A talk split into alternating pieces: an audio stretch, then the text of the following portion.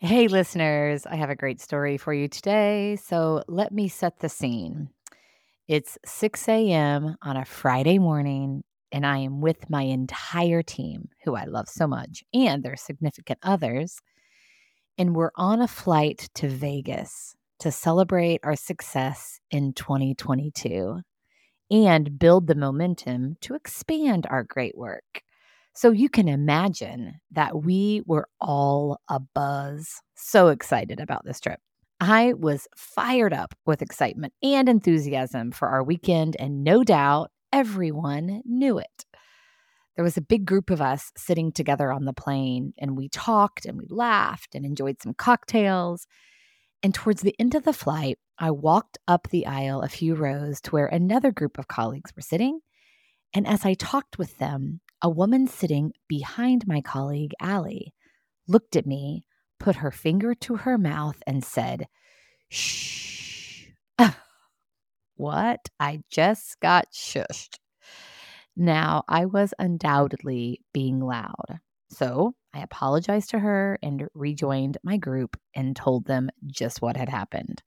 And as I was telling them about getting shushed, the woman in the row in front of us also shushed me. She said, Well, you are actually being really loud. You kept us awake the entire flight. She was pissed, and I was so embarrassed. She had called me out in front of everyone. So I took a deep breath. I smiled and sat back down, feeling humiliated and definitely triggered.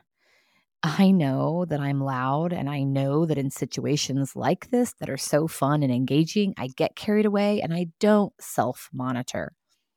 I was completely unaware of my volume and it bugged me. But thankfully, I was surrounded by people who know me and love me so well.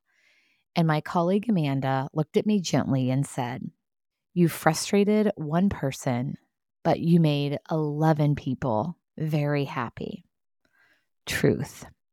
So here's my leadership takeaway I am a loud personality. And no doubt, this is not going to be the last time I get shushed. And at the exact same time, I can continue to grow in my awareness of the impact that I'm having, paying attention, and in particular, staying in tune with those that matter most.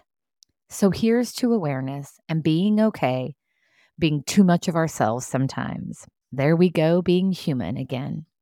What a great way to take care of ourselves and each other.